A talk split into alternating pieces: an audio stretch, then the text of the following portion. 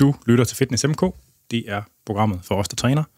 I dag der skal vi snakke om den her nye generation af vægttabsmedikamenter. Vi har besøgt professor Signe Thorkov på Panum Instituttet på øh, hendes kontor, formoder det er. øh, der i Fitness MK snakker vi jo om både om sport og videnskab og kropskultur, og i dag der skal vi over i den videnskabelige del. Øh, jeg tror også, vi kommer til at snakke lidt om sådan noget humanistisk noget rundt om en lille smule. Øh, så det bliver spændende. Øh, jeg er jeres vært, Anders Nedergaard, a.k.a. Dr. Muskel, og tak fordi vi måtte komme og besøge dig, Signe. Jamen, tusind tak. Hvem er, den, øh, hvem er den korte version af dig? Hvad fortæller du til julefrokosterne? Øhm, altså sådan i arbejdssammenhæng. Jamen. Ja, ja eller du, også, også hvis du spiller banjo eller noget i din fritid, så vil vi også... Jamen, øh, jeg, øh, jeg er øh, uddannet øh, humanbiolog fra Københavns Universitet, yes. og så har jeg øh, lavet en, øh, en øh, PhD, øh, hvor at øh, vi undersøgte øh, genetiske varianters indflydelse på, om man udviklede øh, svær overvægt. Øh, det var ude på Steno Diabetes Center. Øhm, sådan noget Genome-Wide Association? Eller? Ja, men det var sådan lige, øh, lige en tand før det. Så mens jeg var der, så begyndte der at komme de her Genome-Wide Association Studies. Så før det var det, var det sådan mere øh, kandidatgener, man så undersøgt. Så ud fra... Så baseret på noget, man vidste i forvejen? Ja, så, så man ja. tænkte sådan, når der er en spændende biologi her, skal vi prøve at se, om der er nogle varianter her, der kunne være mere hyppige hos folk med svær overvægt i forhold til folk med normal vægt. Ja. Øhm, og der, der kiggede vi ret meget på forskellige øh, gener, som kunne have betydning for appetitregulering.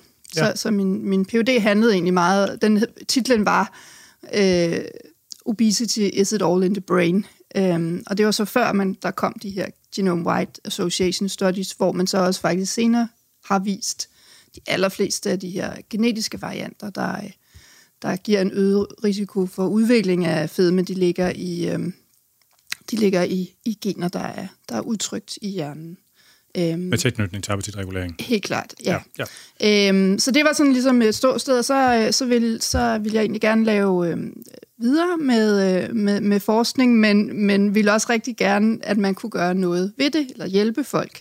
Så ikke kun kigge på årsagerne. Øhm, og så, øh, så kom jeg herind på, på Panum igen, øh, og lavede en, øh, et, en, en, en postdoc øh, hos øh, Jens Holst, øh, som arbejder meget med de her GLP-1 øh, Ham, der opdagede analoger. Ja, det, altså, Eller... det naturlige GLP-1-hormon har, ja. har han ligesom været banebrydende indenfor. Øhm, og har så øh, ligesom fortsat i, i, i den du og har lavet en masse studier, hvor vi prøver at undersøge, hvordan man så kan behandle øh, svær overvægt. Og især i forbindelse med øh, at bruge GLP-1-analoger i kombination med, med andre ting. Har du sådan en personlig relation til det med overvægt, eller ligesom er det blevet en forskningsinteresse? Det er en, det, det, det er en forskningsinteresse, øh, som jeg synes har været spændende, lige siden jeg var helt ung studerende øh, og lavede øh, bachelorprojekt. Øh, har jeg synes, at, at sådan det her med omkring, hvad er det, der styrer metabolismen? Hvorfor er det, der er nogen, der udvikler svær overvægt, og andre, der ikke gør? Øh, og hvad er årsagerne til det? Så det, det er sådan... Ja alt det her med mikrobiota og dets relation til vægtregulering, er mm. vel så kommet til efter du er begyndt på det? Er det, det ja, men det var faktisk, jeg kan, jeg kan huske øh, de allerførste studier, det var mens jeg var phd student de allerførste studier, hvor man, man det, nogle musestudier, hvor det så ud som om, hvis man sådan overflyttede øh, øh faces fra en ja. slank mus til en tyk mus, så kunne man sådan ligesom påvirke, de kom faktisk frem øh, derunder, hvor det var sådan meget, øh, om der nu var noget om det, ikke? Ja. Ja. Tænkte du, at, øh, der var, altså, at det var, du stod på et, steg på et forkert tog? Sådan, altså, øh, om, der, om der ligesom var sådan en kæmpe stor ting, som øh, du ved, I red på en hest, og så var der en anden hest, der red meget hurtigere? Eller? I forhold til mikrobiota? Ja, I forhold til ligesom den vej, ind, eller den måde at gå til vægtregulering på? Øhm, nej, men altså den gruppe, jeg var en del af, øh, øh, Olof Pedersen og Torben Hansen, som, som jo arbejder med genetik, de, de øh, gik også over imod øh, mikrobiota, så jeg har sådan set øh, været, været med i, okay. i den del også. Øh, jeg tror, min holdning helt fra starten af har været, at det er lidt for forsimplet at tænke, at det er kun generne, eller det er kun ja, mikrobiota. Ja, ja. Så, det er, så, så i mine øjne, og det som, som vi arbejder meget med, det er, at der er rigtig, rigtig mange øh, spillere inden for udvikling af svær overvægt. Ja. Og noget af det, som, som jeg tror er helt centralt, det er, at vores appetitregulering er rigtig vigtig i forhold til, når man kigger på øh, hvem er det, der udvikler svær overvægt, og især, hvordan skal vi behandle det. Ja, jeg laver en del populærformidling og skriver ja. artikler og holder foredrag ja. og sådan noget. Og jeg har en kæmpe kæste, kæp, kæphest omkring det her med folk, de taler om deres stofskifter. Jeg har lavet stofskifter, ja. det er derfor jeg er tyk, ja. og så siger nej, det er med alt overskyggende sandsynlighed din appetitregulering, der er på en bestemt måde. Ja. Og det, det har jeg bare en kæphest med, fordi det er sådan noget, der sidder fast i folk. Ja. Altså, at, øh... Men Ja. Og, og det, godt, det hænger sammen, og det er samreguleret på en eller anden måde ja. også. Men, men det der ligesom med, at folk de forstår ikke, hvor stærk en driver, og hvor stærk man kompenserer på Nej, appetit. Altså. men altså hvis man... Øh, hvis man kigger igennem populærvidenskab, så står der også tit noget med stofskiftet og sådan nogle ting, men hvis man kigger igennem den, den videnskabelige litteratur, så er, synes jeg, at det er der er meget, meget sparsom evidens for, at det skulle være stofskiftet, der Præcis, ligesom er, er en spiller. Øh, men, men så jeg ved faktisk ikke helt, hvorfor den, den, den så hårdnakket bliver ved med at være i populær videnskab. Hver gang jeg bliver spurgt til, altså sådan ja. nogle, også dameblade og sådan noget, som man bliver spurgt, så er jeg i hvert fald sådan, prøver at være sådan ret tydelig omkring, at det vi kan se, der er evidens for, det er, at det er ens appetitregulering, øh, der kan være på spil, ja. mere end, end det andet, og at, at, at det ikke som sådan nok formodentlig ikke er, er et anderledes stofskifte, der driver det. Jeg tror, det er noget, man kommer til at kæmpe mod en del år endnu. Ja. Ja. Øh, jamen lad os sige, øh, det var introen. Mm. Vi skal, vi skal videre, øh, og folk skal selvfølgelig være velkommen til at skrive ind med spørgsmål, forslag eller øh, kommentarer til nærværende og tidligere programmer, og det kan man på afn eller på programmets Facebook-side eller Instagram. Vi skal have en skiller.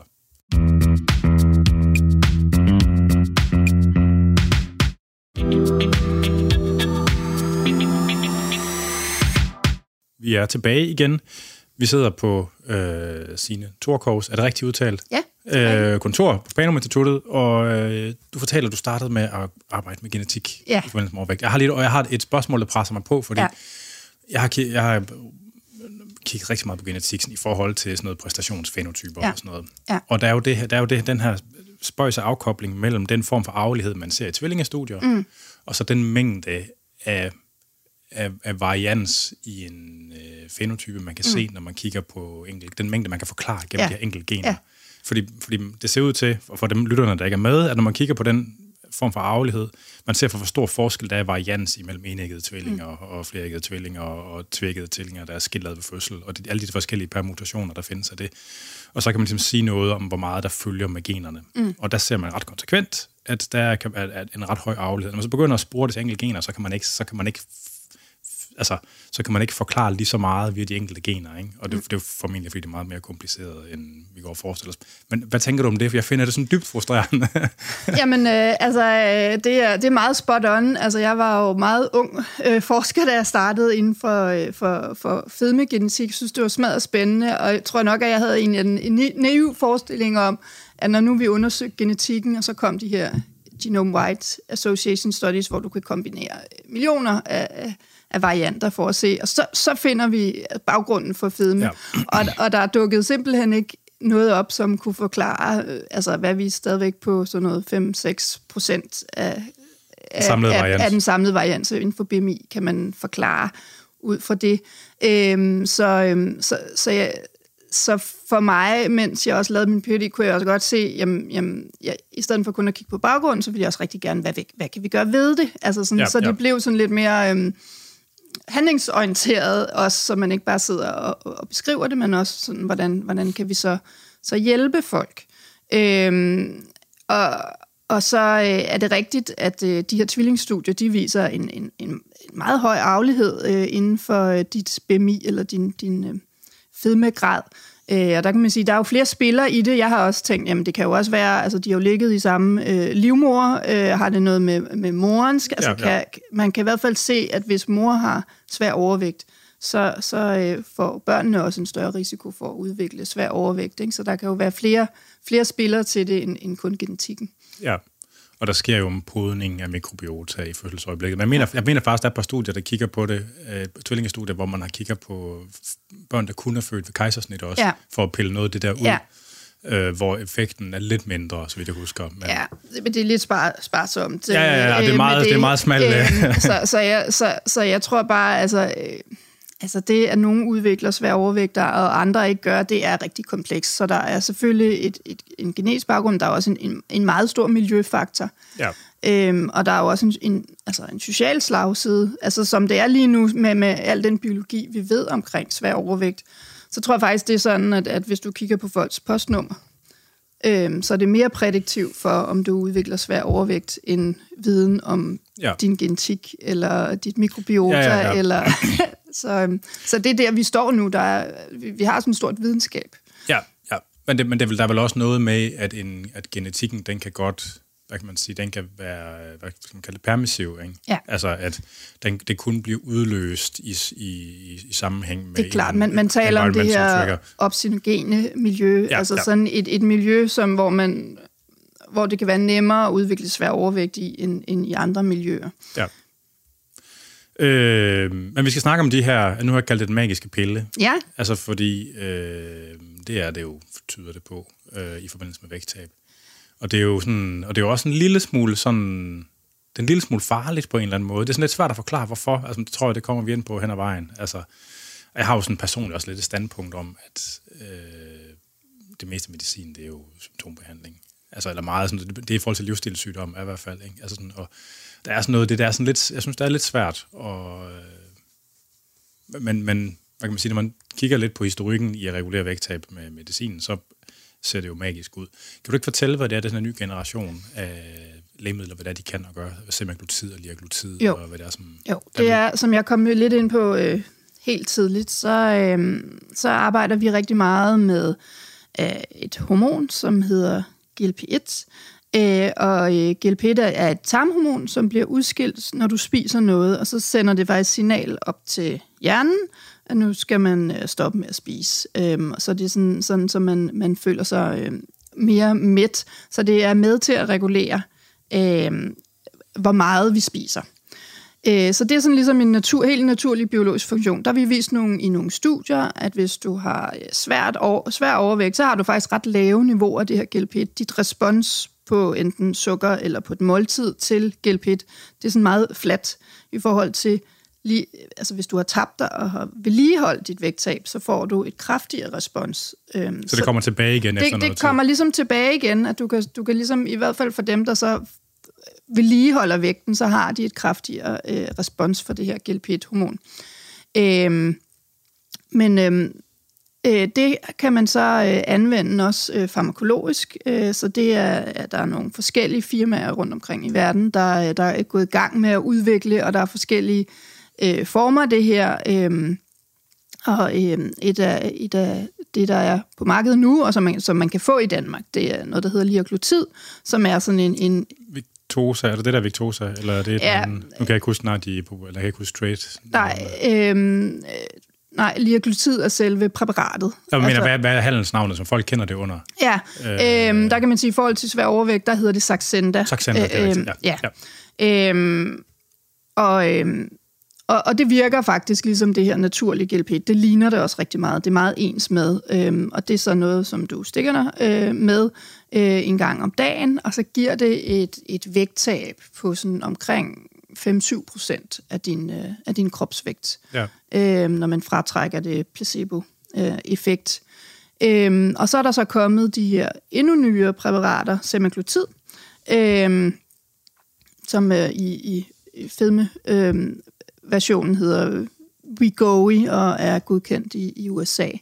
Øh, og det giver så øh, sådan placebo-fratrukket øh, vægttabseffekt på omkring sådan noget 12,5 procent. Og det er ret crazy. Og det er, det er mere, end man har set øh, tidligere. Der har været øh, forsøg på at lave fedmepræparater altså i mange, mange, mange år. De fleste af dem har haft nogle slemme bivirkninger, ligesom trukket øh, fra markedet igen.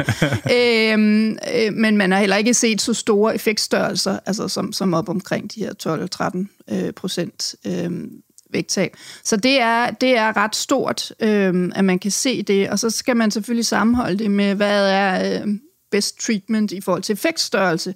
Der er vi ude i gastric bypass, og der ser man altså gennemsnitsvægttab på sådan noget 30 procent øh, vægttab. Så det er selvfølgelig øh, super effektiv gastric bypass, men det er jo de populationer, der får dem, er som regel også altså meget store. Så på den måde kan de så også tabe 30 procent øh, af ja, ja. deres kropsvægt. Øhm, men, men de fleste af de kliniske studier med altså GLP-1, øh, altså lægemidlerne her, øh, de vel lavet i nogen, der kun er moderat overvægtige, er det ikke?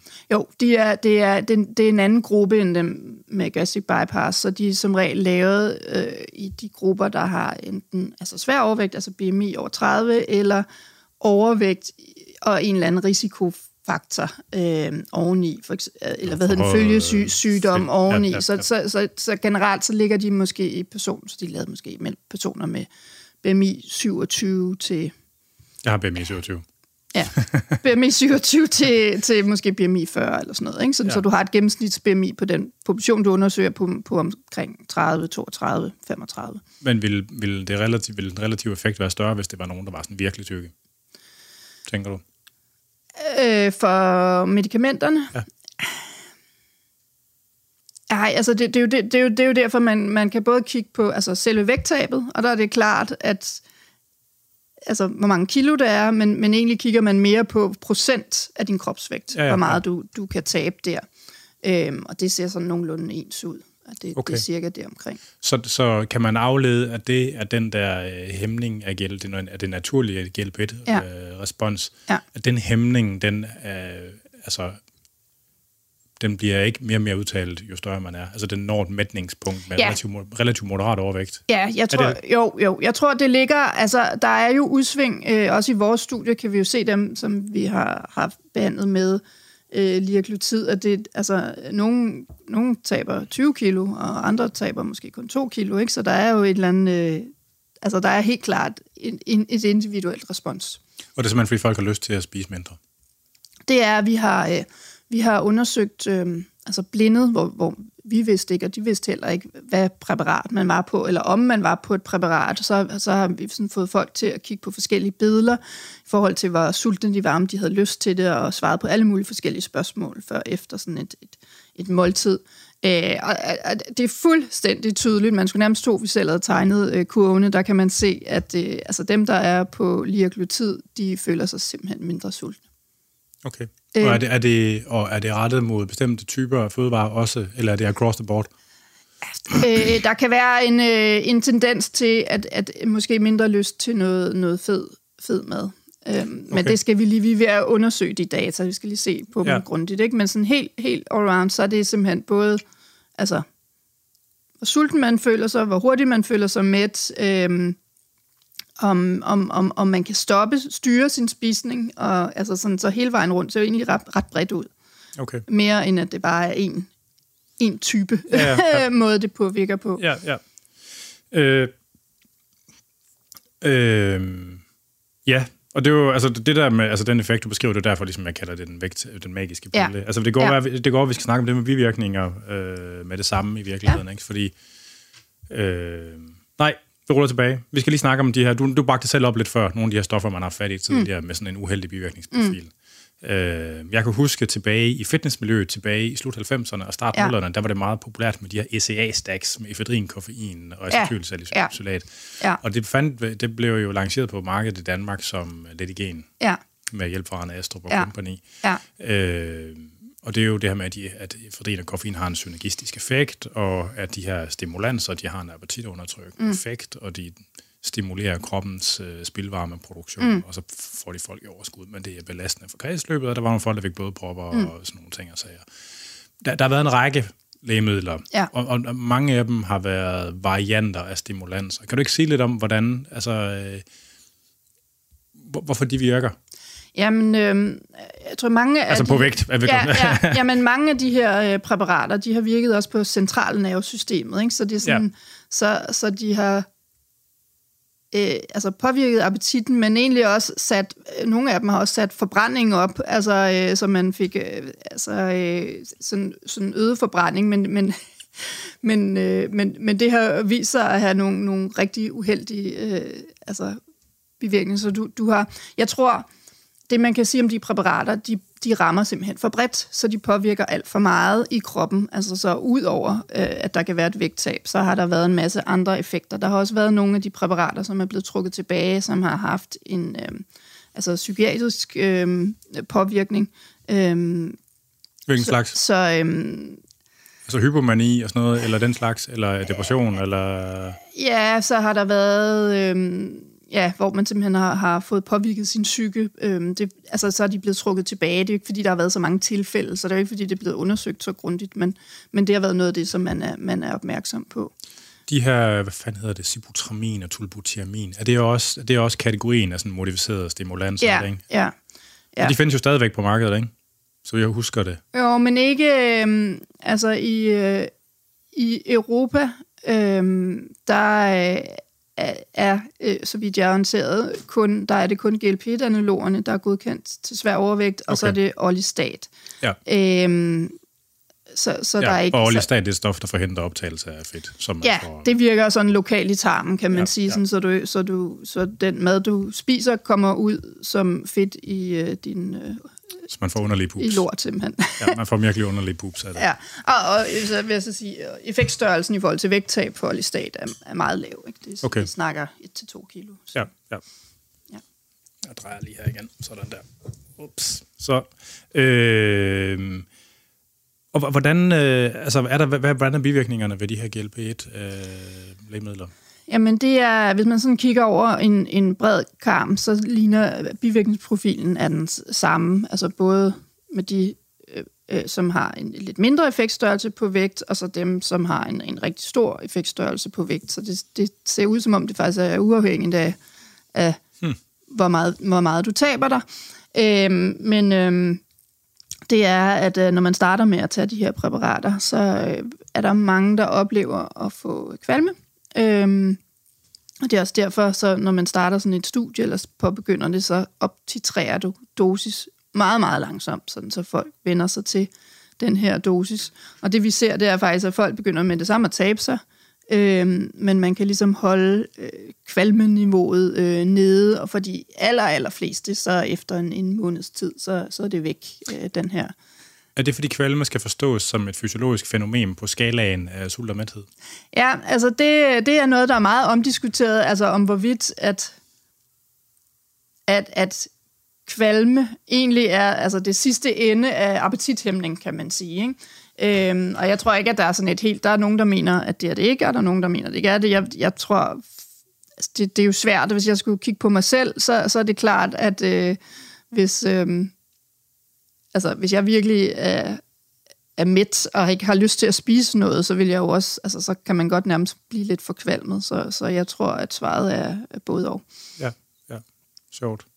Øh... Men, men altså, når det så er sagt, så kan man sige, at når, når, når folk så rapporterer, at jeg har ikke, altså, jeg har ikke kvalme mere, så er det jo ikke, fordi de så stopper med at tabe sig, så taber de sig stadigvæk yderligere. Okay. Så, så på den måde er, er, er den afkoblet fra vægttabseffekten. Ja.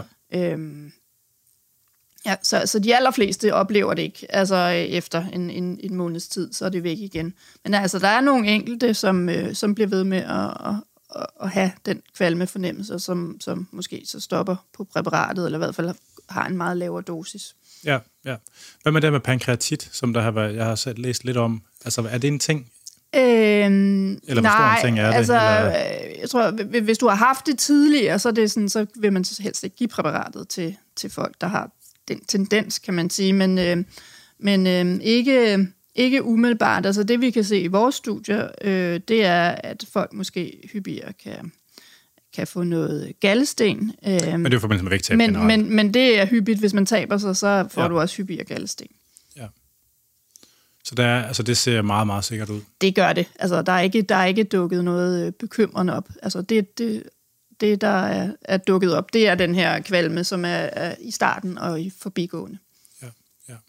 Og, og, der, og der skal man jo så sammenholde det med, at, der, at det er jo virkelig undersøgt i rigtig, rigtig, rigtig mange mennesker, så det ser ikke ud som om, at der er, er noget sådan øh, alvorlige bivirkninger. Hvad siger folk, altså når I har lavet studierne, har folk øh, på dem, altså hvad, hvad siger folk til det?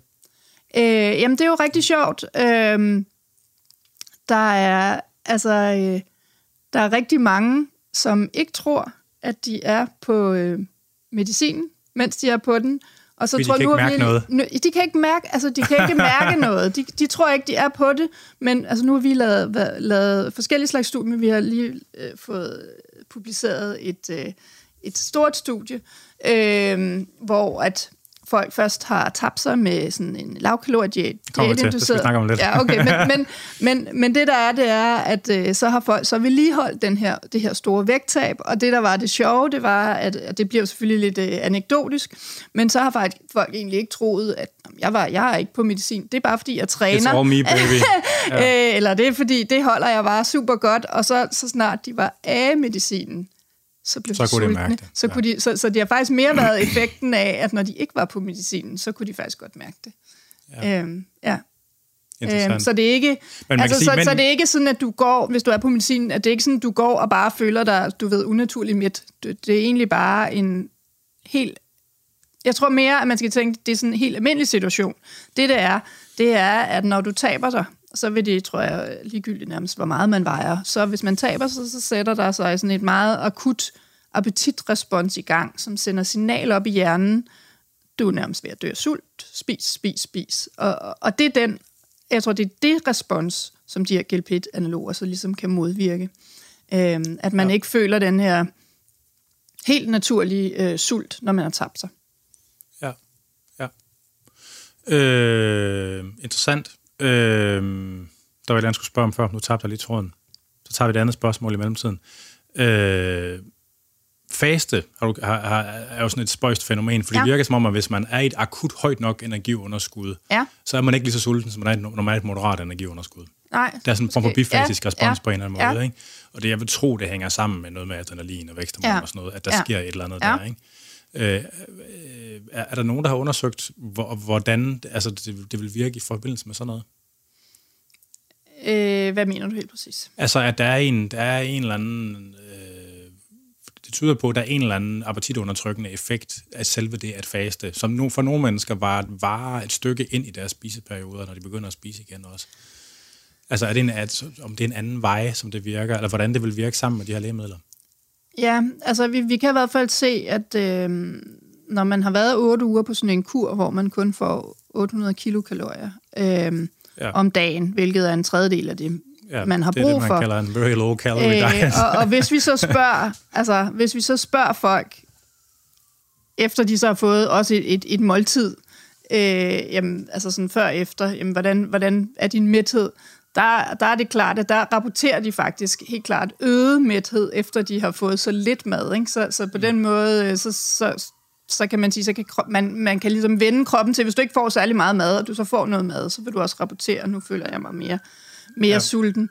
Øhm, men det er jo sådan meget forgi, altså et forbigående fænomen, for man kan jo ikke forever være på, Nej, nej, nej, nej, øh, på, på så lav øh, kalorieindtag, så vil man jo tabe sig øh, sygeligt meget. Ja, ja. Og det er bare, altså nu, der hele det der periodisk faste, ja. Er jo også en, altså det er jo både været en ting i litteraturen og sådan ja. Ja. en populær sfære. Ja. Der, der, der, er sådan helt anekdotisk, det er der ikke særlig meget forskning på, men der er mange, de oplever som en, hvis man har haft et fastevindue og begynder at spise, så er der mange, der oplever en appetithæmmende effekt nogle timer, og nogle gange næsten et helt døgn ind i deres spisevindue, Ja, de simpelthen ikke kan, man simpelthen ikke kan spise særlig meget. ja altså, men jeg tænker, altså øh, tarmen øh, er, jo, er jo sådan ret adaptiv, så øh, altså, jeg tror faktisk ikke, at du skal faste særlig længe, før du også kan se, altså spørgsmålet er, altså allerede der begynder tarmen måske at være, altså... Øh, er det mere tarm mindre- end mavesækken? Øh, Måske. Altså, det kan også være noget med udspiling af, af øhm, udspiling af, af mavetarmen, men, men selve tarmen vokser af at blive stimuleret med mad. Så det er klart, at hvis den ikke får særlig meget øh, øh, mad, så bliver den heller ikke stimuleret. Så bliver det mindre. Den bliver mindre. Du kan se sådan i musestudier, som mus du faster, øh, så deres tarm kan skrumpe altså, helt ind. Så hvis du vejer den sådan før efter sådan en faste periode, tarmen, så er den, så er den langt mindre. Og hvad er det, 20, 30, 40 procent? eller hvad Ja, jamen, det, er, det er ret voldsomt, faktisk. Øhm, Sjovt. ja. Og man må formode, det andet, det sker den anden vej rundt også. Altså hvis man spiser virkelig meget. Altså, at, ja, det kunne man godt forestille sig. Det ved jeg faktisk ikke, men uh, interessant, ja. ja. Så, så jeg tror egentlig, øh, kroppen er jo meget smart, så øh, hvis du bruger den, ja, den tilpasser så, sig. så tilpasser den ja, dig. ja, ja. Så det, det er jo det samme med, altså hvorfor er det, at det er sundt for kroppen at træne? Det er fordi, vi bruger, så bruger vi vores krop, som den er lavet. Ikke? Altså hvis, hvis Jo, du er inaktiv, jamen, så, så svinder, svinder dine muskler også ind. Jeg har set sådan nogle meget sjove, det er så ikke, øh, det er jo ikke randomiseret og kontrolleret, men sådan nogle studier med sådan noget længerevarende overfeeding øh, i sportsfolk, der prøver på at skifte vægtklasse, hvor man også kan se, at deres organstørrelser skifter vægt fuldstændig proportionalt med deres fedtfri masse. Ja. Jeg ved så ikke, ja. jeg kan så ikke huske, om de gjorde det på tarm, men de gjorde det på stor, altså alt undtagen hjernen. Ja. Det, det vokser og skrumper proportionalt ja. med ja. den fedtfri masse. Ja, men det er helt sikkert også skidt med tarmen, det ja. tror jeg. Ja. ja. Sjovt. Øhm, ja. Nu, øh, jeg kom i tanke om, hvad det var, for, som der svipsede før. Det er det her med gastric bypass. Ja. Altså i, i, i effekterne, to spørgsmål, der kommer til mig nu. Det tager lidt andet først, så tager vi gastric ja. bypass bagefter. Øh, er der metaboliske, der er også metaboliske effekter direkte på insulinfølsomhed og sådan noget. Er der ikke af hjælp ind? Altså, og den her type lægemidler? Altså Uafhængig den, af vægttab? Altså, øh, øh, GLP-1-analoger i, i en lidt højere dosis har effekt på vægttab, og GLP-1-analoger i en lidt lavere dosis har allerede effekt på at reducere ens øh, blodsukker. Uafhængigt af energibalance? Øhm, ja, altså uafhængigt. Så du kan godt, altså øh, hvis, hvis du har lavere doser af GLP-1-analoger, så er det ikke sikkert, at du opnår et vægttab, men du har et helt tydeligt effekt på at reducere dit blodsukker. Så hvis du har to øh, forsøgsgrupper, som kom på en kontrolleret diæt, ja. så, man, så de indtog præcis den samme mængde ja. kalorier, så ja. vil der stadigvæk være den her effekt på... Øh... På, på blodsukkeret, ja. ja. ja. Okay. Og, og det er, øh, fordi der sidder øh, GLP-1-receptorer på, øh, i vores pankreas, i vores beta-celler, øh, så GLP-1 stimulerer direkte øh, frigivelsen af insulin, øh, og insulin øh, sænker vores øh, blodsukker. Ja. Så det er øh, altså ekstremt potent, og det er også det, som man til at starte med havde godkendt lægemiddel som middel mod type 2-diabetes, og ikke som fedme. Så den her øh, effekt ja. på vægttabet, det er sådan set en, en, en afledt effekt. En bivirkning, kan man sådan set sige. Så de oprindelige kliniske afprøvninger er simpelthen på blodsukkerreduktion? Ja, altså det, det var det, man, man, man, man først ligesom fandt, fandt ud af, og så kunne man se, at det har faktisk også, hvis du øger dosen lidt, så har det også en, en, en effekt på, på vægten. Øh, har, de her, har de her lægemidler, har de været eksisteret lang tid nok til, at vi sådan har tal på mortalitet eller sådan outcomes, hjertekarsygdom, forekomst ja. og sukkersyge? Sådan noget? Jamen, det er faktisk øh, rigtig spændende. Man, øh, man har lavet nogle, nogle rigtig store studier, hvor man har øh, set på øh, mortalitet, altså øh, dødelighed, og man har også set på forekomsten af, af hjertekarsygdom og øh, blodpropper blandt andet og sådan nogle ting.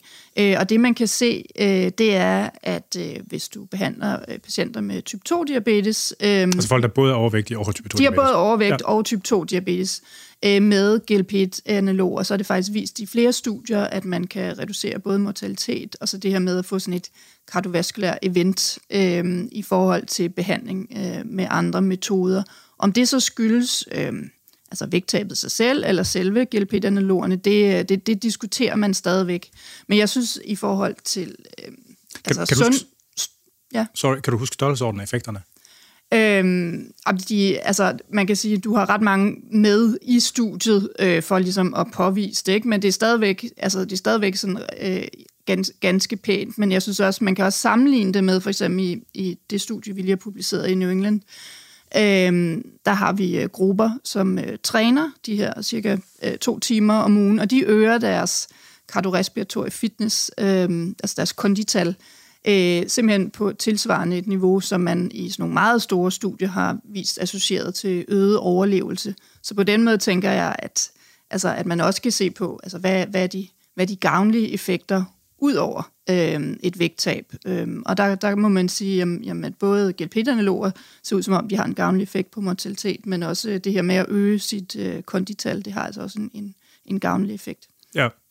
Øh, jeg, nu putter jeg dig lidt on the spot. Mm. Altså, jeg slår på tasken. Hvad, hvad vil du gætte på, øh, altså mortalitetseffekten er på sådan et lav, på sådan, lad, os kalde, lad os kalde en person, der går fra sådan en BMI øh, 40-kategori, hvis vi fandt masser af dem øh, uden komorbiditeter, øh, eller nej, lad os bare sige, at de har sådan en lille smule komorbiditet, det har de fleste sådan nogen nok, ikke? Og hvor, hvor stor en mortalitetseffekt tror du, man gennemsnitligt skulle regne med sådan nogle? Er... Taler vi 20, 30, 40 procent? Altså, øh, Ej, det er rigtig svært at opgive på den måde, også fordi jeg tror, det der er rigtig vigtigt, når man kigger på svær overvægt, så øh, er det ikke så meget vægten i sig selv. Du skal både kigge på os, altså hvor sidder fedtet henne, men især også at se på, altså har personen forhøjet blodtryk, fordi du har ikke nødvendigvis forhøjet blodtryk, selvom du har svær overvægt. Nej, nej.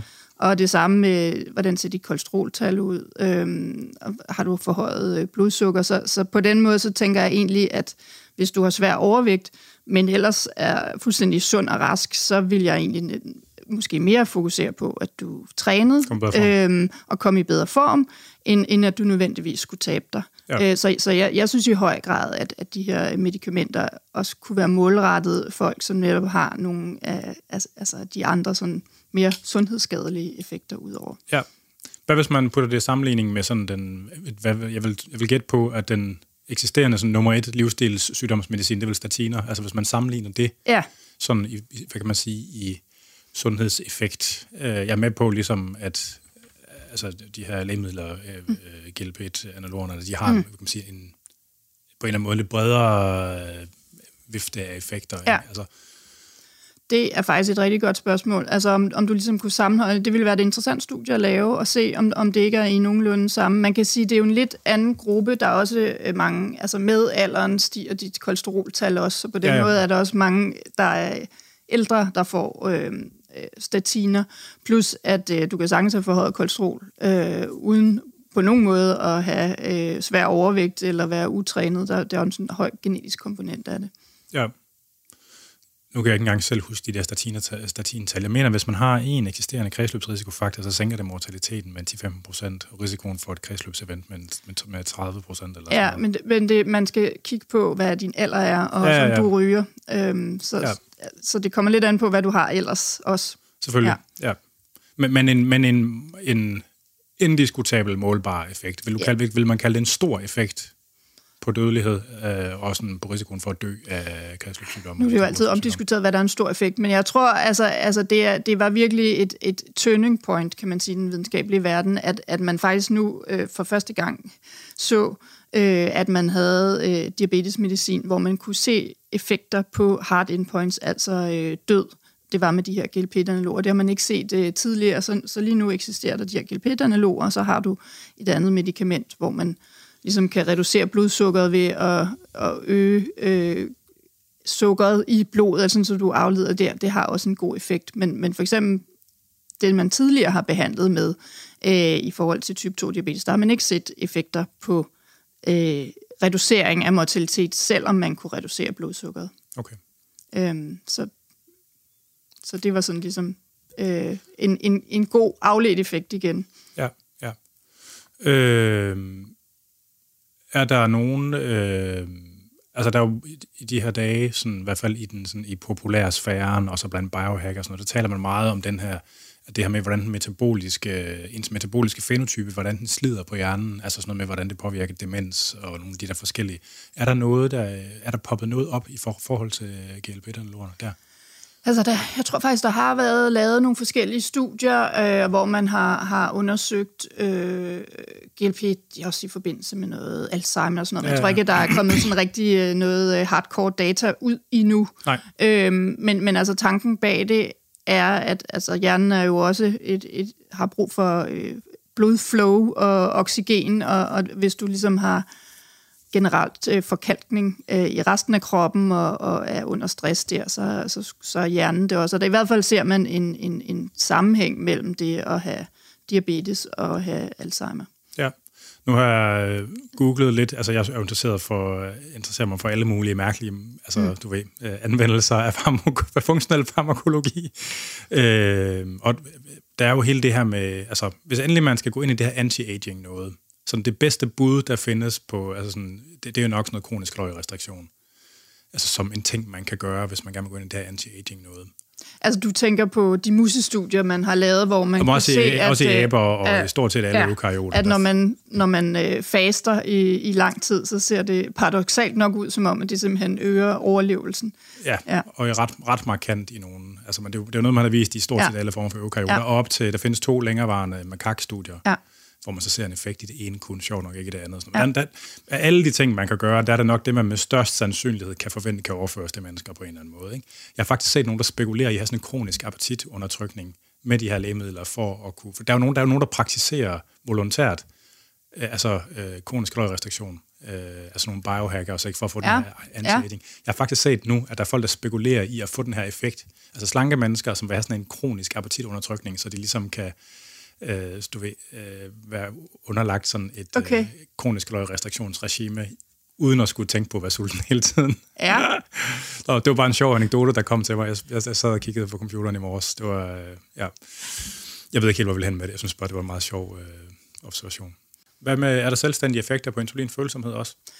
Det er meget øh, omdiskuteret. Øh, det, altså, og, nogen, og med mener, insulinfølsomhed, så mener man altså evnen til at, at optage øh, mere sukker i musklerne, for eksempel. Ja, for den samme øhm, Ja, det, det er omdiskuteret. Øhm, okay. Og så er der lavet noget, nogle musestudier og sådan noget. Altså, øh, den, den sådan helt klart overbevisende effekt, det er, at, øh, at, at det sænker... Øh, at det sænker blodsukkeret ved, at man, man øger øh, insulinresponset. Ja. Øh, og så gastric bypass. I hvilket omfang er effekt, altså noget af det minder jo om det, man ser ja. ved gastric bypass. I hvilket omfang er effekterne af gastric bypass medieret af GLP-1? Jamen, øh, formodentlig, øh, altså, der, der, der sker jo rigtig mange ting, når, når, man, når man får lavet en gastric bypass. Men det der, det, der især sker, det er, at, at den mad, du spiser, den kommer nærmest direkte ned i det område af tarmen, hvor der sidder øh, GLP-1-producerende øh, celler. Øh, det vil sige, dit GLP-1-respons og PY-respons, som er en anden øh, hæmmer af appetitten, de stiger helt vildt voldsomt øh, med en, en, en øh, madstimulering. Og, og der kan man sige, der ved vi, at GLP-1 både hæmmer appetitten, øh, men det, det, og det, man kan sige, det sænker også øh, blodsukkeret, så, så, så for gastric bypass-patienter, der ser man jo helt fantastisk, at altså inden de overhovedet har nået at tabe noget vægt, så ser man, at deres blodsukker øh, ja, er fuldstændig normaliseret. Ja, ja. Øhm, og det, det tilskriver man især, at, at du har den her øgning, blandt andet i GLP-1-hormon. Okay, ja. ja. Øh, fedt. Jeg tror, det var spørgsmålene før skilleren.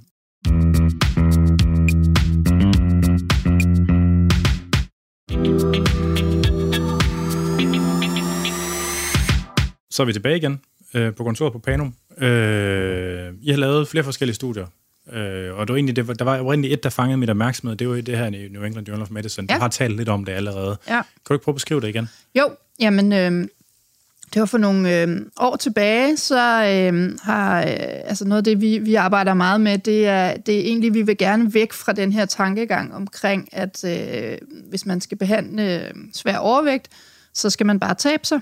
Øh, altså, og, og at, øh, at, at man ligesom skal finde øh, det bedste præparat, eller den bedste kur, eller den bedste metode, og så vil vi egentlig gerne bruge den viden, vi egentlig har nu omkring, hvordan responderer kroppen på et vægttab. For det, der sker, når man taber sig, og det er sådan det er ligegyldigt, hvad for en kur eller medicament, eller hvordan man er, når man har tabt sig, så vil man øh, være mere sulten. Øh, naturligt, øh, altså vi kan simpelthen se, at, at dit sulthormon, grelin for eksempel, stiger, og man, vi kan se, at, at øh, det GLP-1-hormon, som er sådan et, et, et kropsvægtsbevarende hormon, det, det, det falder øh, rigtig kraftigt. Så der er nogle meget kraftige signaler omkring, at man skal begynde at spise, når man har tabt sig. Det er den ene del af det. Så ved vi så også, at når man taber sig, det, der har lavet sådan nogle, nogle ret kontrollerede studier, hvor man kan se, at, at kroppen bliver mere effektiv, øh, energieffektiv, når man taber sig. Det vil simpelthen sige, at den kan, kan altså ned, man nedsætter simpelthen sit energiforbrug,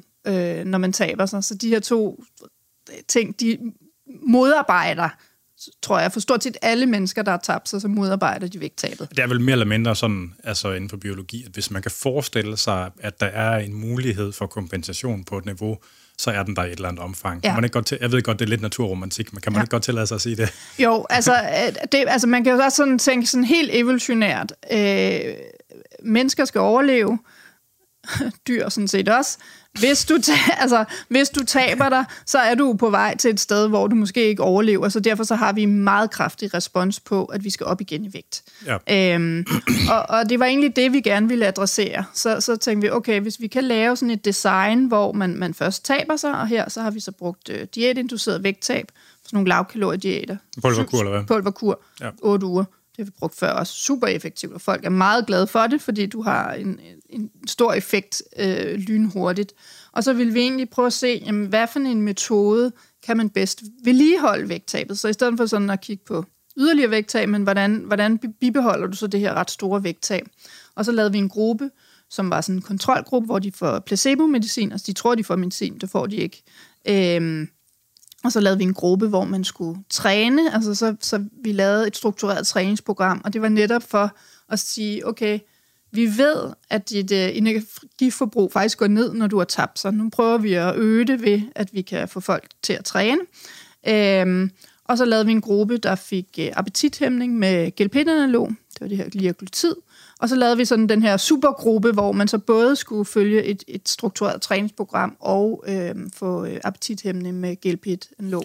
Og hvad for nogle kostinstrukser havde de i Ja, og så havde, øhm, altså, det, det, var, det var over et år, de så skulle vedligeholde, og kostinstrukserne var fuldstændig ens for alle grupper, fordi det var blindet, så hverken vi eller de vidste. Øhm, de havde øh, omkring et besøg omkring en gang om måneden, øhm, og hvor... Hos en diætist? hos en, en hos vores studiepersonale, som okay. så alle sammen var instrueret i, i de samme øh, responser. Men det vi gjorde, det var, at vi så på, hvad er det for en rådgivning, vi har fra Sundhedsstyrelsen og fra Fødevarestyrelsen i forhold til sund vægttab og vedligeholdelse af vægttab. Og der er en masse pjæser og, og øh, altså sådan de øh, sunde kostråd, og hvordan man tæller kalorier, og sådan røde planer. Men var de opfordret til at tælle kalorier? Var, ja, altså så de blev ligesom, så, så alle de her gode råd, dem fik de sådan i en pjæse og blev gennemgået, og så til hvert møde, de så havde opfølgende, så gennemgik, så blev det sådan taget op igennem, om hvordan kan vi ligesom understøtte de her ting. Så det, på den måde kan man sige, at, at de fik kost, kostvejledning ud fra de gældende retningslinjer, man har på... Men var de, altså, men var de grundlæggende på en adlibetum diæt, eller var de grundlæggende på en kaloriebegrænset diæt? Altså grundlæggende var, levede de jo derhjemme og havde øh, deres altså, helt almindelige øh, liv, øh, men med opfordring rådgivning omkring at, at reducere øh, kalorieindtaget. Ikke? Okay. Øh, men der skal man bare lige tænke, når man laver sådan nogle koststudier, så er der jo stor forskel på, at du siger til folk, hvordan du skal gøre det, og så, og så kan man sige, at det, det er nemmere at lave koststudier, hvor du har fuldstændig kontrolleret, hvad folk spiser i en kortere periode. Det, det kan du faktisk ikke over et helt år. Altså, nej, nej. Øhm, ja. Nå, så, så kostinterventionen, kan man sige, den var ens i de, øhm, i de fire grupper der, øh, vi lavede. Hvor mange forsøgspersoner havde øh, 215. Nogenlunde jævnt fordelt på de fire øh, Jævnt fordelt i de fire grupper der. Øh, og, øh, Spørgsmål. Ja. Monitoreret i overspisning i Hva? forsøgspersonerne? Øh, hvordan vil du gøre det? Man kan spørge, man kan lave et rum, der er trygt nok til, at folk de kan rapportere det. Altså man må antage, når det er så mange personer, og der har været 20, 30, 40 stykker, der har haft grader af overspisning. Men hvad, hvad mener du med overspisning? Enten altså overspisningsepisoder defineret. Altså mener du sådan binge eating disorder? Ja, men der er, for, altså der er forskel. Der, øh... binge eating disorder, det er en differential diagnose, hvor man ja. skal opfylde nogle kriterier. Der er mange ja. folk, der har overspisningsepisoder uden at opfylde kriterierne. Dem putter man normalt ind for styret spisningskategorien. Ja, øh, nej, altså da vi, den måde folk er blevet rekrutteret på til at indgå i studiet, det har øh, været ud fra deres øh, kropsvægt, altså deres BMI. Ja. Øhm, så på den måde, så, øhm, så altså, det vi gerne ville lave, det var, at i, i stedet for at have en meget sådan, særskilt gruppe, så ville vi bare sige, okay, vi vil gerne have en general gruppe af folk, der har svær overvægt. Ja, ja. Øhm, men min pointe er bare, at omkring 10 procent af dem, eller måske endda 15 procent, de har overspisningsepisoder. Det, og det kunne være interessant at få se, hvordan det påvirker, ja. hvordan det interagerer med lægemidlet. Ja, det, ja det, det kunne man godt. Altså man kan sige, at vi har en masse spørgeskemaer, så så langt har vi ikke kigget i ah, endnu, så det kan nej. sagtens være, at man kan, kan finde ud af, om der, om, om der er noget der. Ja. Øhm, altså man kan altid stille flere spørgsmål. Ja, ja. Det var bare, det, ja. var, det, var, ja. det, er sådan en ting, der ofte, ja. man ofte skøjter lidt forbi, når man er sådan i den fysiologiske ende ja. af vægttabsforskning. Ikke? Ja. Men altså, altså man kan sige, det, det der var i vores studie, hvis man så har haft en, en, en psykiatrisk lidelse eller, diagnose eller sådan noget, så har man, øh, så, så hvis du har haft noget svær depression eller sådan noget, så har du ikke været med i vores nej, nej, nej, nej. Øhm, ja. Ja, øh, og opfølgningen, det var så over et helt år? Det var over et helt år, yes. ja. Og hvad var effekterne? Jamen, så var øh, effekterne sådan, så at øh, den gruppe, øh, som, som fik det her kostvejledning, men, men placebo-medicin, altså de stak sig, men, men der var ikke noget reelt medicin i, øh, de tog omkring halvdelen af deres øh, vægttab på igen efter et år. Ja. øh, på trods af de her hyppige opfølgninger og samtaler og, og, og, og vejledning. Det og, og det er faktisk fuldstændig by the book, altså at, øh, at, at selv under meget, meget man kan sige, kontrollerede settinger, hvor du virkelig får støtte og hjælp, så, så vil de allerfleste, altså sådan gennemsnitligt, så tager man simpelthen halvdelen af det på efter ja. et år. Og så kan man sige, efter to år, så, så øh, er det endnu mere, og i, i de store studier, hvor man har fuldt folk efter længere tid, der kan man også se, jamen, jamen når du har tabt dig, selv under kontrolleret setting, efter en fire år, så er det måske kun en 10-5 procent, som egentlig har bibeholdt vægttabet. Så, ja. så det, det, det argumenterer igen på, at, at det her med, at du har meget kraftig biologisk respons, som træder i kraft, når du har tabt dig. Øhm, så det var, det var ligesom kontrolgruppen, og så havde vi så øhm, træningsgruppen, og der så vi, at øh, træningsgruppen kunne vedligeholde det her ret store 12 kilos øh, vægttab. Øhm, og det var vi egentlig øh, super lykkelige for, for der har ikke, selvom man går så meget og snakker om, at træning er sundt og godt for vægt og, og sådan noget, så har der faktisk ikke været lavet et studie, hvor man undersøgt om træning, øh, træning i sig selv kunne, kunne holde det her øh, øh, vægttab. Og, og hvor meget, og hvad for en slags træning var det? Det var... Øh, altså, det var især øh, konditionstræning, øh, så, så det var... Altså, der kunne vi se sådan bagefter, når man, når man opgjorde det, så i, folk havde cirka trænet to timer om ugen, Øhm, og det var især øh, høj intensiv træning, altså øhm, hvor at du har Spænding, pulsen... Eller... Ja, du har, du har pulsen så meget op, så du bliver rigtig forpustet. Øhm, og, og det var øh, spænding især. Ja. Øhm, men, det var, men det egentlig var det... to spændingtimer om ugen, ikke? Ja, ja. ja.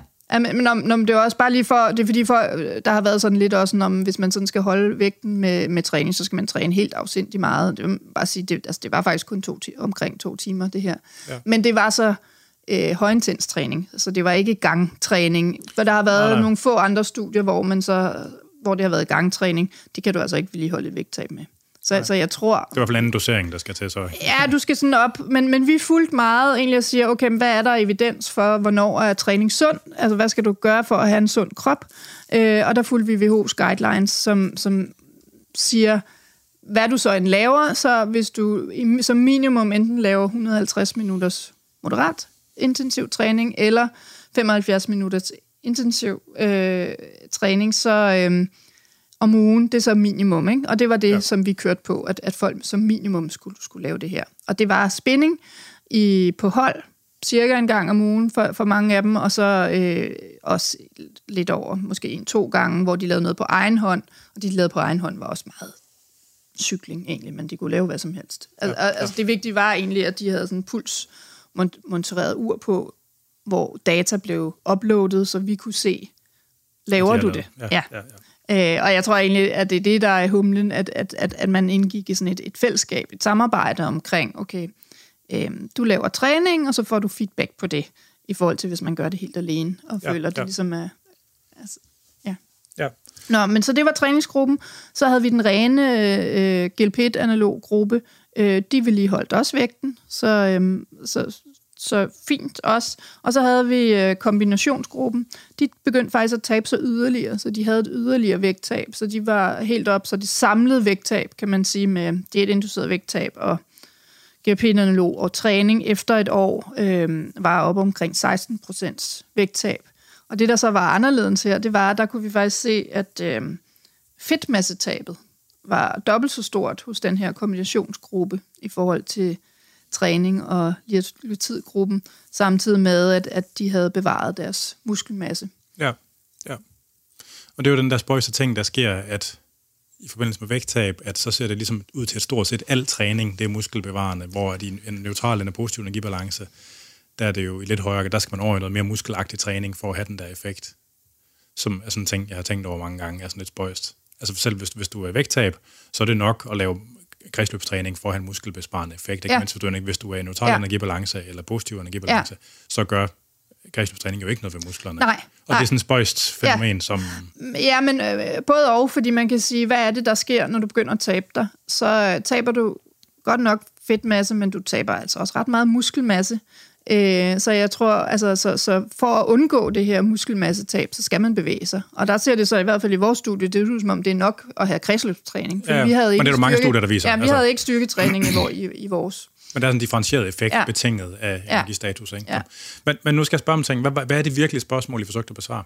Jamen, det virkelige uh, spørgsmål, vi så fik, det var, det var simpelthen, jamen, altså, har du ligesom en, en synergieffekt, eller er der en additiv, en, en, er der en bedre er der en bedre effekt, når du lægger to forskellige mekanismer sammen, ja.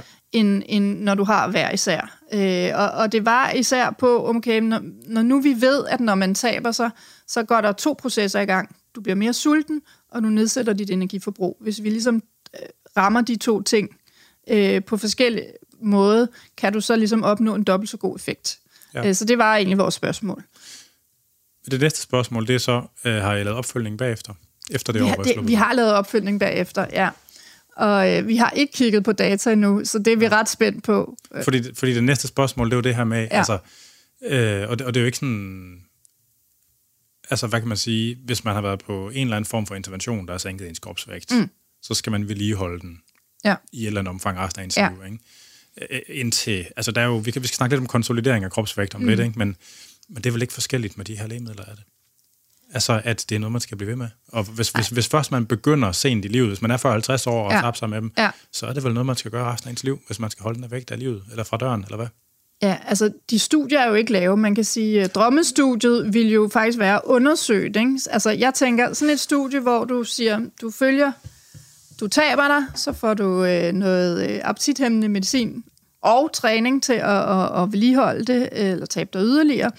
Øhm, og hvis du så tænker, at jeg, jeg skal ud af det her medicin, så, så skulle man prøve at lave et studie, hvor man så siger, okay, hvis du i en årrække har været på medicinen, så må det være noget med ekstrem langsom udtrapning, altså sådan, så du ikke får den der øget sultfornemmelse med det samme.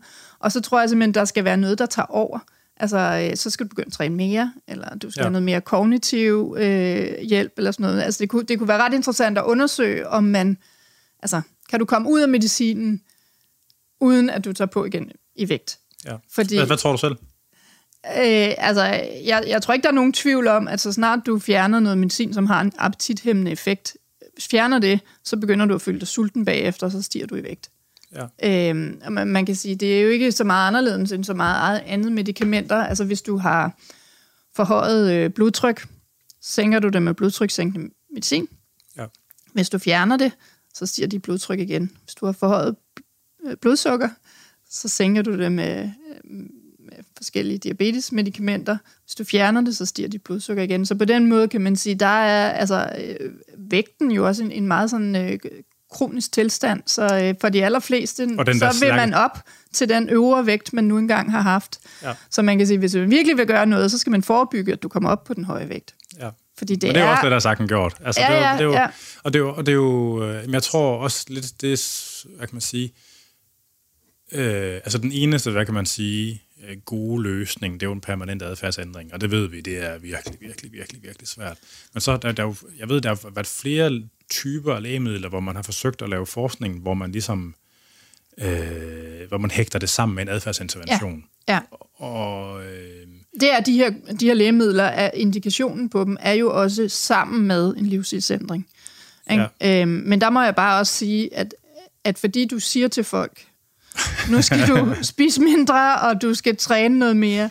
Det er meget nemmere sagt end gjort, fordi ja. det er jo en, en lang, lang, lang altså adfærd over, og måske grundlagt over, over mange år. Og, og, og der kan man også sige, som samfund, at det er jo ikke, fordi vi sådan super meget understøtter øh, det, det sunde valg. Eller, altså, nej, nej, nej.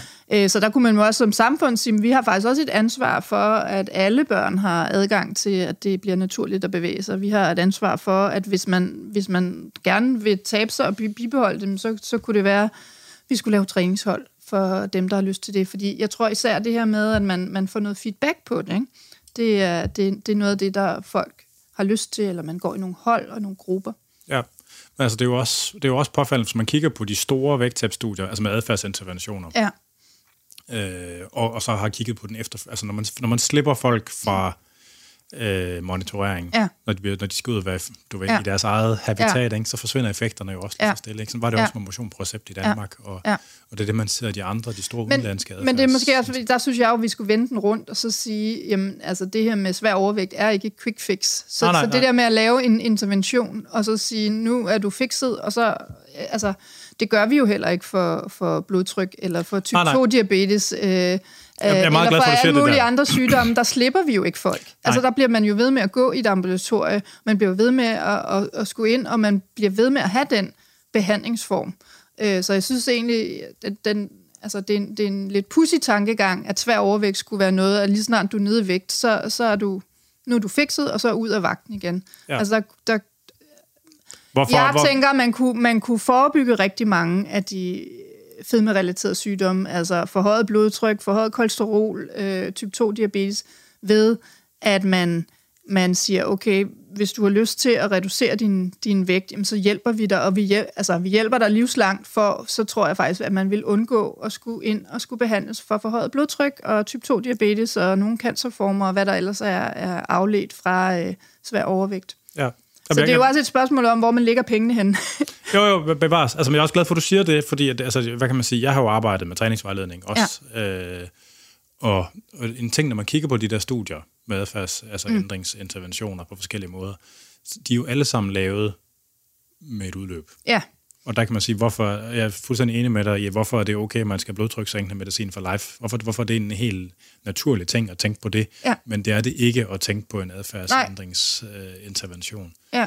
Og det, i virkeligheden så er det, uh, det er mindboggling for mig, at altså, i de her socialliberale uh, demokratier, som vi har i Nordeuropa, altså, hvor man, hvor man har muligheden for at implementere det. Vi har sundhedshuse og, uh, altså, og, og så dyrt er det ikke at lave den form for vejledning. Nej. Altså, Nej. at man ikke har gjort det. Nej. Men jeg tror, en del af forklaringen har også været den, at man har ikke, øh, øh, man har ikke rigtig haft en faggruppe, som der har været defineret skarpt nok til at håndtere den opgave, fordi at det handler jo ikke kun om at lave kostplaner, fordi vi ved, at kostplaner, jo, det virker for nogen, der er også bare mm. rigtig mange, hvor det virker ikke virkelig Ja, virker så virker for. det en periode måske, ikke? Ja, altså, ja. Men, men der er også noget om idrætspædagogik mm. og adfærdspsykologi ja. og sådan noget, ja. som klinisk diætist og, og sådan noget, bare ikke fatter en kæft af, eller i hvert fald ikke fatter så meget. Altså, der er ikke nogen, der er ikke defineret en faggruppe, der har det kompetencesæt, mm. der i virkeligheden skal til.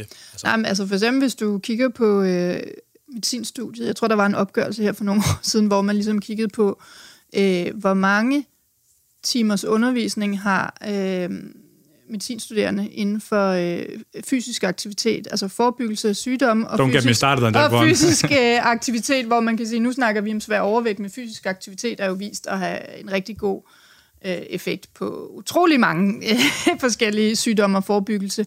Og, og der tror jeg, det blev talt op til, at var det fem eller otte timer på et, et studie på øh, mange, mange år. Ikke? Ja. Øhm, så på den måde... Øh, så, så er det også sådan traditionelt som en tænkt sygdom som noget, man skulle behandle øh, udelukkende medicinsk. Ja, øhm, men, men det er vel også til dels betinget, at man ved, at adfærdsændringer er så svære, at det ligesom nogle gange bare... Der, ja. går, der går vi ikke hen, fordi folk er dumme og dogne.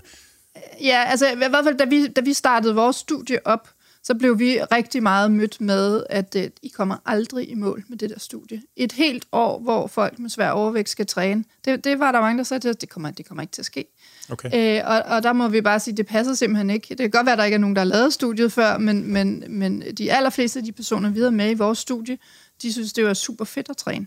Ja. Altså, og super fedt at gå på et hold, og super fedt at, at, at, at blive glade. Altså, vi kan jo også se, at vi, man måler jo sådan livskvalitet også på sådan nogle spørgeskemaer. Ja, ja, ja. Man kunne se, at de to grupper, der trænede, de, øh, de havde øget livskvalitet og velvære og følelsesmæssig sundhed. Øh, altså, så det har jo en masse andre afledte effekter end... Organiseret i øh, holdene og sådan noget ja, for dem. Det ja, gjorde I? det okay. gjorde vi.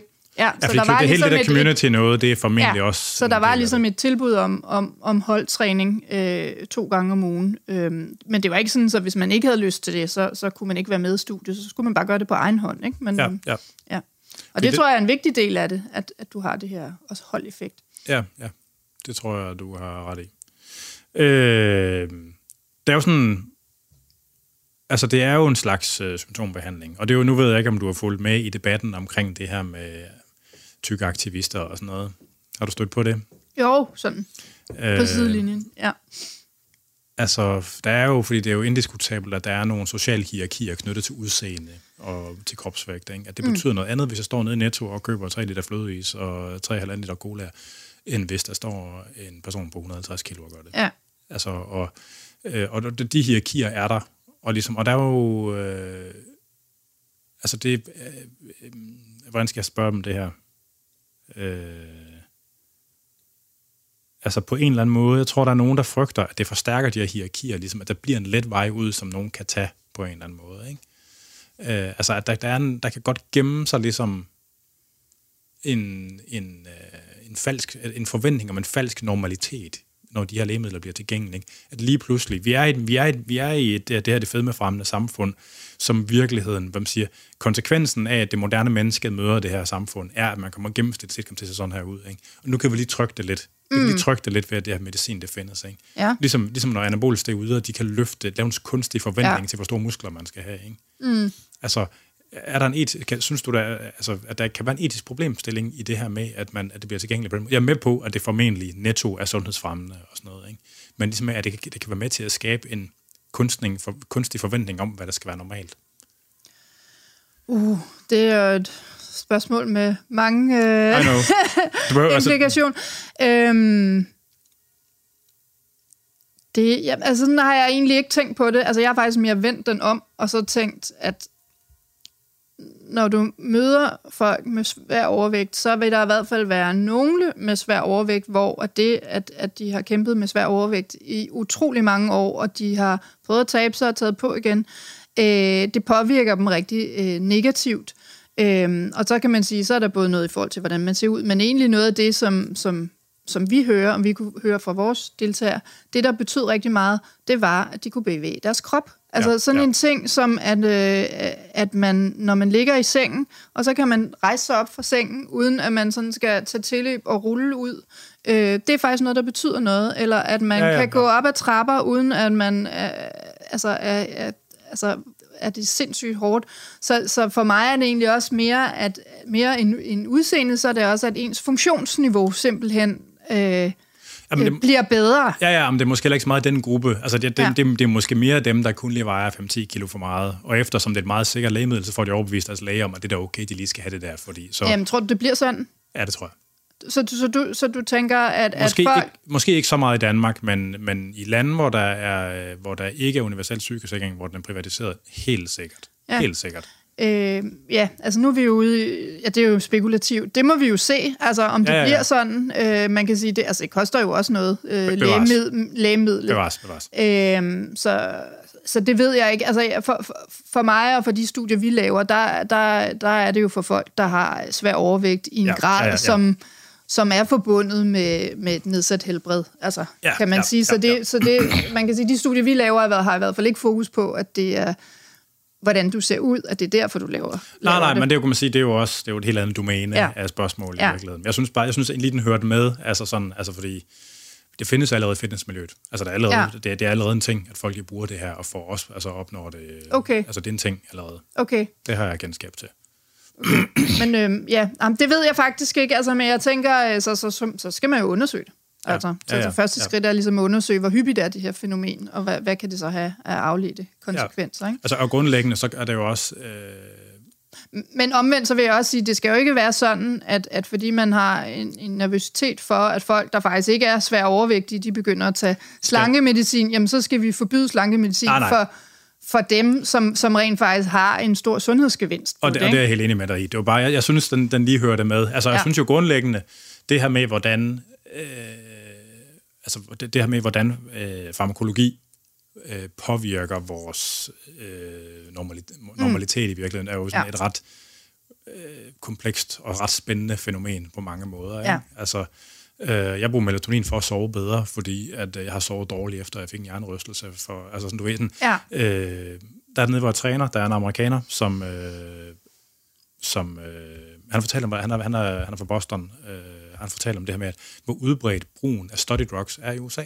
Og det, det er simpelthen en del af de studerendes normalitet. Ikke? Altså, ja. det er langt, langt, langt de fleste, der bruger altså, de her forskellige amfetaminanaloger, modafinil ja. og sådan noget, ikke? bare for at holde den gående og for at være på ja. nok. Altså sådan, men det er, jo, det er jo en del af deres normalitet. Ikke? Altså, og ja. det der med, hvordan altså sådan medicinske præparater, altså, og hele doping, fitnessmiljøet, er ja. jo sin egen ting omkring det. Ja. Jeg synes bare, det er et super spændende fænomen, det der. Altså. Ja, ja, men jeg tager, det er sådan lige uden for, øh, for mit forskningsfelt ja. i, i, i hvert fald, men altså, jeg tror, tror godt, at altså, jeg, i forhold til svær overvægt, så, så synes jeg jo helt klart, at, at, at medicin skal jo ikke stå alene. Altså, vi, vi kan jo Nej. se, at, at, at træningen i sig selv har nogle rigtig gode effekter, øhm, og at du så kan kombinere det, det, det, er, det er rigtig fint i forhold til, at man faktisk adresserer noget, der sker biologisk. Altså når du taber dig, så bliver du sulten, og det er det, der også gør det rigtig svært. Så man kan også sige, hvis man er fuldstændig imod og medicinsk behandling, så, så sætter man også folk, der har svær overvægt, i en rigtig svær situation, fordi det er så bare fuldstændig op til dem selv. Ikke? Og, jo. Jo. Og, og der synes jeg måske også som samfund, vi skulle anerkende, at vi har da også en, en, en, en aktie i, at, at vi laver altså, det er nemt at have adgang til masser af føde, og det er nemt at være inaktiv. Ikke? Det ja. inaktive valg er jo lidt det lette valg. Hvis du sådan ligesom, du skal jo, jo aktivt vælge at bevæge dig. Ikke? Altså, vi har en, en, en, en, øh, en programmering til at være malig ja. i et eller andet omfang. Ja. Øh, når nu, at man har ligesom opdaget at den, altså de her fysiologiske mekanismer mm. og sådan noget, så det er jo noget, der stadigvæk bliver forsket at man forsøger ja. at lave bedre versioner af de her ja. lægemidler. Ja. Der er også noget med nogle, jeg synes, jeg har set noget med nogle GLP-1, GIP, kimære proteiner og sådan noget, ja. som ser rigtig vildt ud. Altså, der er nogle, hvor man, øh, hvor man ligesom kombinerer øh, et lægemiddel, hvor du både kan aktivere GLP-receptoren, og så har du et andet tarmhormon, GIP også. Og hvis man sådan har de her dual øh, agonister, altså hvor ja. du sådan ligesom prøver at aktivere flere systemer på én gang. Det ser rigtig Det er super lovende ud, ikke? hvor du så kan have vægttab op på sådan noget 17-20 procent måske. Øh, ja. det, det ser rigtig lovende ud.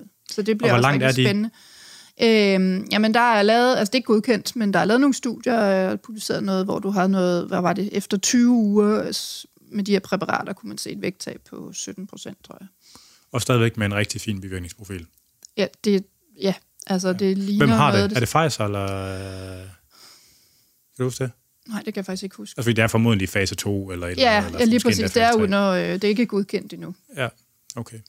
Ja, det er jo spændende, det der, ikke? Ja. Altså, øh, jeg arbejdede på, under min erhvervspostdoc, der var jeg på Nordic Bioscience, hvor man ja. var i gang med at kigge på de her amylin, amylin øh, ja. øh, nu kan jeg så ikke huske, om det er agonister eller antagonister, men, ja.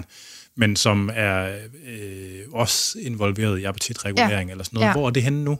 Altså ved du det? Den, altså den, hvad kan man sige, hele det, det jeg ved, der var flere firmaer, der kiggede på det. Altså, ja, er det det præparat, du, der Persin, tror jeg, det hedder. Det kan godt være. Øhm, ja, ja, men der er et øh, præparat også nu, hvor der er kommet nogle studier, det er også, det er heller ikke godkendt, men som, øh, som viser altså både effekt på vægten, ret pæn øh, effektstørrelse på vægten, men så også reducerer blodsukkeret meget kraftigt også. Ja, ja. Øhm, så det, det, det ser virkelig lovende ud også. Så det er formentlig noget, der bliver til en ting på et eller andet tidspunkt, med mindre der er en eller anden sindssyg bivirkning, der... Det tror jeg. Altså, jeg synes, man kan sige, også fordi det ikke bare et præparat, men nu der begynder simpelthen at dukke de her øh, kombinationsbehandlingsmuligheder op, som ser super lovende ud.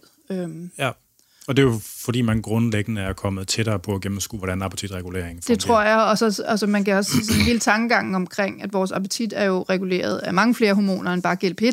Oh yes. Æ, øh, så, så det, at man sådan ligesom siger, nu prøver vi at, at ramme flere systemer på en gang, det, øh, altså, det, det, det er også sådan biologisk logisk ja. kan man sige, prøve at undersøge det. Men er der en sandsynlighed for, at, øh, altså, at det her, det kommer... Altså, tænker du, at den her form, altså sådan et overvægt, at det er et, altså hvis man, hvis man skal ligesom kigge på effektstørrelserne mm. af de her præparater og sådan ja. noget, altså, og, og det er noget, der bliver bredt tilgængeligt. Altså tænker du, at det er noget, der kommer til at have sådan en, en makroskopisk impact på forekomsten af overvægt i den moderne verden?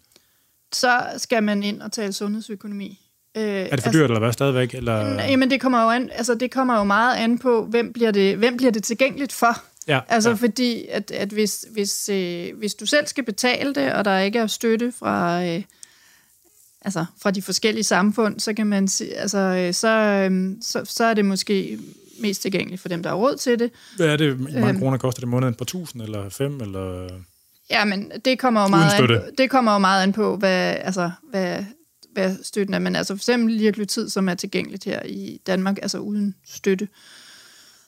Oh, det er op omkring 60-80 kroner om dagen, tror jeg faktisk. Øhm, så en 2-3.000? Ja, så noget, ja, så noget lignende. Ikke? Men, der, men der er jo så heller ikke støtte til, så det kommer jo meget an på, om man ikke ligesom... Støtte til? Nej, der er ikke støtte til. Hvorfor ikke? Jamen, fordi man, jeg tror, hvad argumentet var effektstørrelsen, hvis det ikke var for stor nok, tror jeg. Okay. Øh, Men der kommer sådan nogle stoffer, hvor... Der kommer så nogle stoffer, hvor at, øh, effektstørrelsen er, er større endnu, og så, så skal det jo ligesom tages op igen, om der så kommer støtte til. Men det er jo bare i Danmark. Det, er jo, det kommer, landene har jo forskellige måder. Altså at støtte i USA er det jo meget ind omkring, om du har en sundhedsforsikring. Øh, jo, jo, jo. Og hvordan Men når så, fungerer. man kan sige, de har jo været i gennemsnit, så har de et ja. eller andet 11-12 år til at ja. nå at tjene deres penge, ja. deres patenter ja. udløber. Så ja. lad os bare sige om, om 20 år, ja. hvor at patenterne er udløbet, ja. og der begynder at være generiske versioner af de her ja. lægemidler, som formod, ja. nu ved jeg ikke, hvad effekten gennemsnitligt set er på pris af et patent udløber. Nej. Øh, der er ikke nogen af dem, der er biologiske lægemidler, vel? Nej. Nej, altså fordi det... Ja, det er også nogle peptider. Ja, ja, ja. Altså, så, men, men, altså, jeg, jeg, jeg ved ikke lige, hvad, hvad effekten af patentudløb gennemsnitligt er på lægemiddelpris, men det falder... Ej, det, må, det må falde, ikke? Ja, altså, man spørger, ja. hvis det så falder til, lad os sige, øh, en fjerdedel eller en ja. tredjedel, eller sådan, ja. som jeg tænker ikke er en fuldstændig urealistisk ja. forventning, ikke? Ja. Så, så snakker man om noget, der måske kommer ned i 1000 kroner i måneden. Ja. For at have en meget væsentlig impact på kropsvægt. Tror du, det ja. bliver sådan noget, som de fleste kommer til at bruge om 10-20 år? Altså, jeg har slet ikke spekuleret faktisk over det. Det er meget interessant. Øhm, altså, nu kan man sige 10-20 år. Altså, jeg er sådan rent, men det er sådan mere sådan rent etisk. Jeg, jeg så jo egentlig hellere, at man, at man fokuserede på at så sige, okay, vi ved, at øh, vi ved, at børn er mødre og fædre med svær overvægt øh, har, har større risiko. Så jeg synes jo, altså, det er også fordi, jeg synes, det bliver for ensidigt kun at kigge på vægten. Altså, der ved man også bare, at, at med fysisk øh, aktivitet har jo en masse gode, andre gode eff- effekter, så, så jeg vil jo, men jeg næsten hellere men... også, og, altså, så jeg vil gerne skrue på, at vi siger, at vi får meget færre børn, med svær overvægt. Altså også fordi man ved, at når børn først har svær overvægt, jamen, så, så er tit noget, der fortsætter op i voksenlivet. Ja, ja, ja. Så hvis man kunne forebygge og så er det klart, at du kan ikke forebygge for alle, og dem, der så udvikler svær overvægt, øh, at det så bliver mere almindeligt med sådan... Jamen, jeg tænker egentlig, jamen det gør det nok. Altså det scenarie, det bliver der mere hyppigt, fordi at øh, ligesom, ligesom når, hvis du har forhøjet blodtryk, så får du blodtrykssænkende medicin, det er meget almindeligt. Statiner, det tager, altså hvem ja, ja. tager ikke statiner ja. øh, mod, mod kolesterol? Så det tænker jeg, det bliver nok. Og så kan man så sige, hvis du tager det og holder en, en, en sund kropsvægt, så bliver det jo ikke nødvendigt at tage statiner eller blodtrykssænkende medicin, eller tage diabetesmedicin. Men det, altså, det bliver formodentlig noget, der kommer til at have en, altså, en synlig og målbar samfundsimpact, formodentlig, ikke? Det vil, det, jamen, det vil jeg tro. Altså også fordi man kan sige, hvis du tager det så, og, og så ikke udvikler de fedmerelaterede sygdomme, ja, ja. så kommer du til at reducere medicinforbruget til de følgesygdomme ja. væsentligt. Altså, vi har gået og tænkt en del over det. Ja. Altså, også, altså, også specielt de der kimærer, de der, altså ja. sådan, ja. det kommer til at være noget, der sådan kommer til at ændre verden på sådan en ret vild måde, tror jeg. Ja, men det, det tror jeg helt sikkert. Altså, øh, ja. men, men spørgsmålet er, i, i hvilke dele af verden, ikke? Altså, Bevares. Nå, men altså, øhm, jeg, nu, jeg tænker specielt USA, fordi ja. de har så mange tykke, ja. og fordi de har den her private... Øh, ja. Altså, og, ja. hvor, hvor at når man sidder som læge og har en patient, så skal man ikke kunne give det bedste lægefaglige råd. Man skal mm. faktisk også sælge en ydelse, som ja. vedkommende skal være tilfreds med. Ja. Det gør, at det bliver overbehandlet i ja, ja, ja. Altså, ja. Så har de så deres problemer med middel, den, den lavere middelklasse, når ja. de ikke har råd til det ja. og sådan noget. Men, ja. men, men, men for altså, den øvre middelklasse, øh, der tror jeg da helt sikkert, du har ret i det. Altså, det, ja, det bliver det nyeste tiner. Øh, og virker. ja, det, det, det, altså, ja, og så kan man sige, at, at, at, at, ja, at det tror jeg helt sikkert bliver noget, som, som bliver... Øh, Altså, altså, og, og jeg synes sådan set, rent biologisk er det en rigtig god idé, i stedet for, at vi symptombehandler, når man har haft svær overvægt i mange år, og så får forhøjet blodtryk og kolesterol og blodsukker, så giver vi imod det. Så det synes jeg sådan set, det er bedre at behandle skridtet før mod øh, den svære overvægt, men altså endnu, endnu bedre, hvis vi kunne forebygge øh, Ja, jamen, jeg er helt enig. Over, overvægt. men, men, men, det, man kan sige, men ja. det, der med, det der med forebyggelse og adfærdsregulering, ja. det er jo bare det er jo en gordisk knude, som ja. man har kigget på siden 60'erne. Ikke? Ja. Altså uden, altså, altså jeg, jeg siger ikke, man skal da være med at forsøge. Jeg har, mm. altså, vi har lavet mange podcast om det tidligere ja. med nogen, der ligesom er eksperter i det. Ja. Altså, men det er bare... Du, det er ikke et ben, du kan gå på alene. Altså, du Nej. bliver jo nødt til både at tænke forebyggelse, og så, og så også tænke behandling. Ikke? Det er bare virkelig, øhm, altså det, ja. det er bare sværere. Ja. Altså, Ja, jamen jeg tror sgu, øh, jeg tror vi er i mål. Ja. Er, er der noget, som du tænker, der vi har glemt sådan på øh, undervejs? Øhm, noget, du gerne vil have sagt? Nej, jeg tror egentlig, øh, at, at, øh, at, at det, er noget, det er noget rigtig fint igennem, og altså, ja, behandling af svær overvægt er, Altså, det kan skyldes mange forskellige ting, ikke? men jeg synes, at vi er altså helt klart på rette vej, og, så, og at, øh, at det her med, at man både kan hjælpe folk, hvor man øh, hæmmer appetitten efter et vægttab, men også øh, at kombinere det med noget træning, det er, det er en rigtig god idé. Mange tak, fordi vi måtte komme og besøge ja. dig. Øh, dit fulde navn, titel, affiliering, hvor kan man følge dig og din afdeling, og Twitter, ResearchGate, øh, TikTok og alt det der? Ja, Jamen, øh, jeg hedder Sine Sørensen Torkov, øh, og er professor ved Biomedicinsk Institut på Københavns Universitet. Øh, og øh, ja, man kan faktisk, ja, man kan godt følge mig på, øh, på, på Twitter. Øh, jeg tror, den hedder S. Torkov, Storkov. Ja. Øh, og, øh, og ellers har vi også en hjemmeside med gruppe, hvor man kan gå ind og finde mig, hvis man googler mig. Hvad hedder gruppen? Øh, Clinical Translational Metabolism. Tak. Hedder det. Ja. Fedt. Tak fordi vi måtte øh, komme på besøg. Til dig derude, du har haft ørerne i maskinen hos Fitness MK.